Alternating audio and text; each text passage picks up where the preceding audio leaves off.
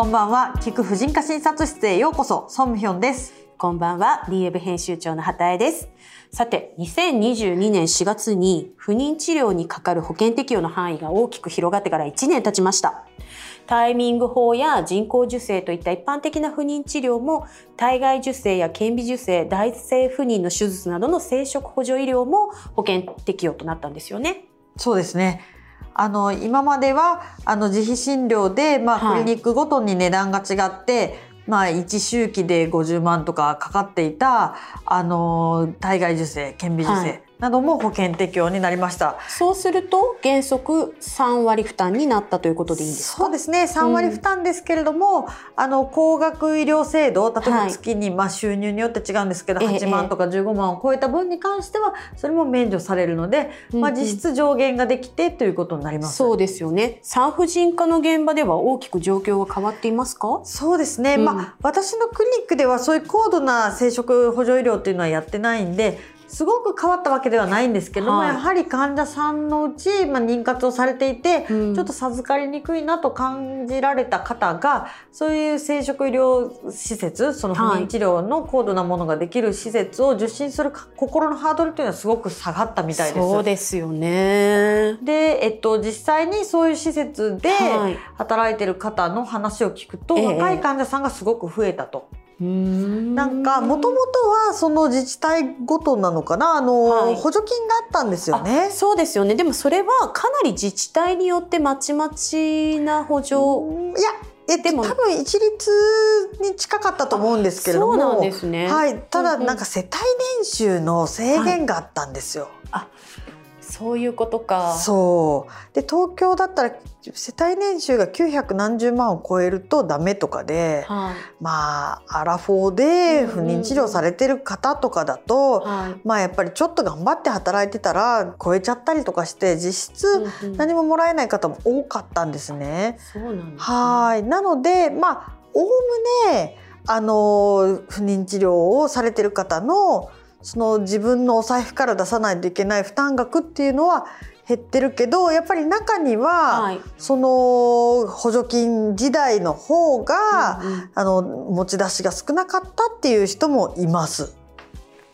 まあね、そういうのって全ていろんな医療に関わってきますけれども補助金問題と保険適用問題ってなかなか難しいところではありますね。そうなんですね。あとこの着床前診断、うんはい、その卵のうちにその染色体などを調べて着床して育つ卵かっていうのはある程度こう見分けるっていう検査に関してはまだ先進医療の扱いで、はいうんうん、でまあこう険適用にならないのでまあ治療法によってはこれを選ぶと全額自己負担ですみたいになっちゃったりとかして他の部分その部分だけ自己負担すればいいわけじゃないんですそれが混合診療っていうのは認められてないんですよ。難しい。難しいです。実際にやってみてわかることですねそうですね。まあ正直この1年は手探りの1年だったみたいでただまああのいろいろな方がいらっしゃるとは思うんですけど、うん、やはり子どもの欲しいという方が少しでも若いうちに不妊治療にアクセスすることができるようになったという点では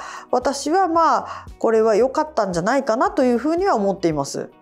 あのまあもともとその不妊治療にも保険適用の部分と、まあ、今回1年前にガッと広がった部分とあったと思うんですけれどもまだここからさっきおっしゃったようなその着床前診断とか、はい、まだプラスで保険適用になりそうな流れのものっていうのはあるんですか？なりそうな部分っていうのは今後出てくるとは思います。うん、そうなん、ね、やっぱ使える薬とかできる検査とかっていうのもやっぱり今年はちょっと手探りだったので、やってみたらあ認められなかったみたいなのを、まあ、現場ではこうなんか試しながらだったらしいので、うん、まあそういう意味ではちょっとずつまたね新しいものも認められたりとかもあるとは思います。ですね。まあ確かに若いうちだとまあまだいいかってなっちゃう人たちも多かったでしょうから。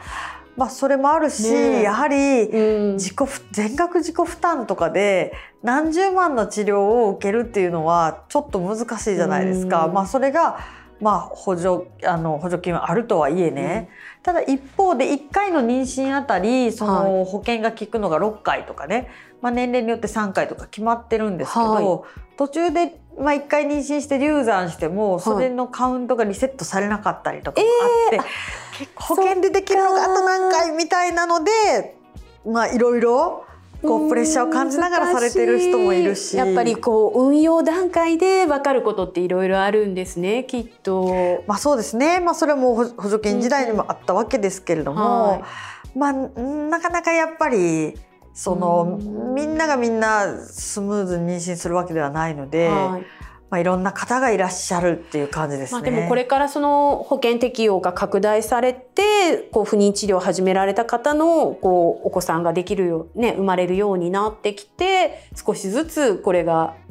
ようまく回ってるのか回ってないのかっていうことが分かるって感じでしょうか？そうですね。難しくて、うん、まあもともと菅前総理が入れられた時は、これを少子化対策だって言ってたんですよ。はい、おっしゃってました、うん。うん、ただ私としてはこの国の少子化の原因は決して不妊症ではないので、不妊これをなんか子供が増えてなんぼの少子化対策っていうふうに位置づけるのにはすごく違和感があるというのを繰り返し訴えてるんですけど、はい、やはりこれは産む産まないの権利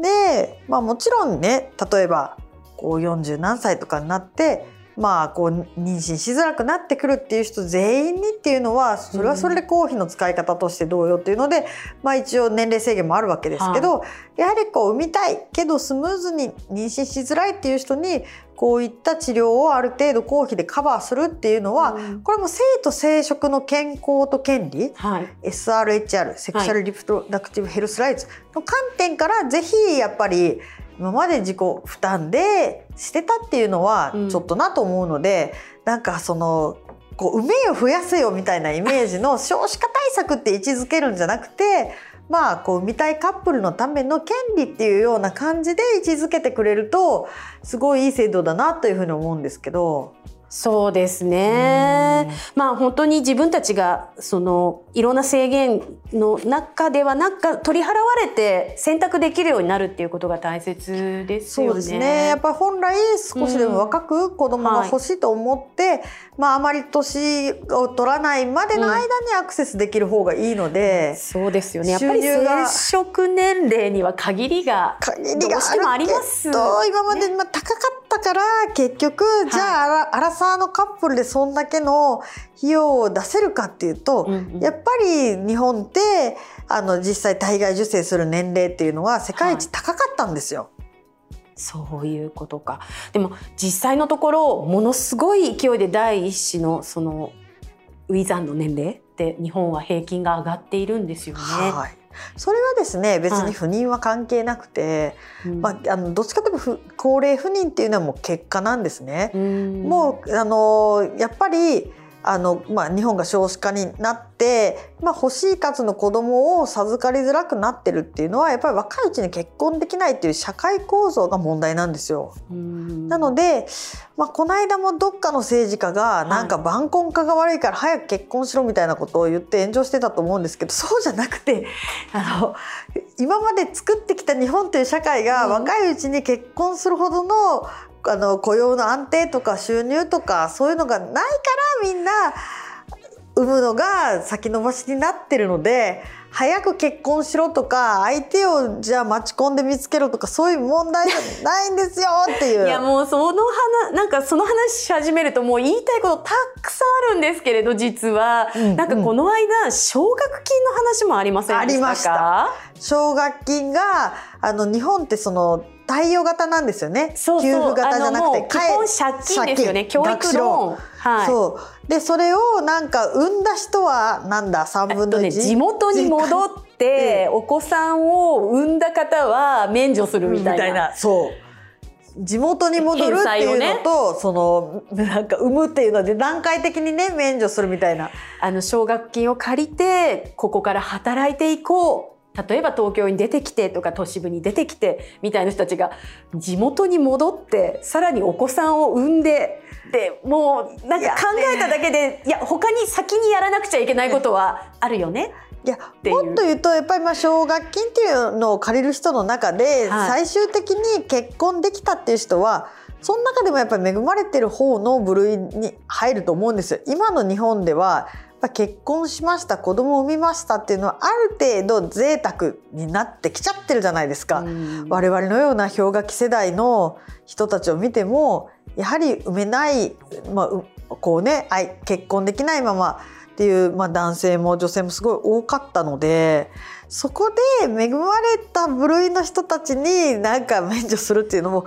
本来的じゃないし、まあ、もう本当に言い出したらもういろんな人がいろんなこと言っててもう本当になんかどっから突っ込んでいいのかわからないぐらいの制度だったんですけど、うん、なのでこの不妊治療も、はい、梅を増やせよみたいなでこれでなんかどうやって言われるとちょっと違うかなとは思うんですけど、うん、まあでもあの若い人が若いうちからアクセスしやすくなるって言ったのはもう本当本来的にいいと思うので。そうですね。まあ本当に今おっしゃったようにその少子化対策の文脈で話す話ではないっていうのはちょっと気をつけて今後見ていきたいなというふうに思います。すね、なんといってもほら異次元の少子化対策っていう言葉も一人歩きしているじゃないですか。はい。ちっとも異次元なものはないんですけれども、はい、まあウォッチしないとダメかなと思いますね。そうですね。あの私たちも今後もちょっとウォッチしていきたいと思いますので、皆さんもご意見質問、宋さんにどうしてもこの不妊治療については聞きたいみたいなことがありましたら、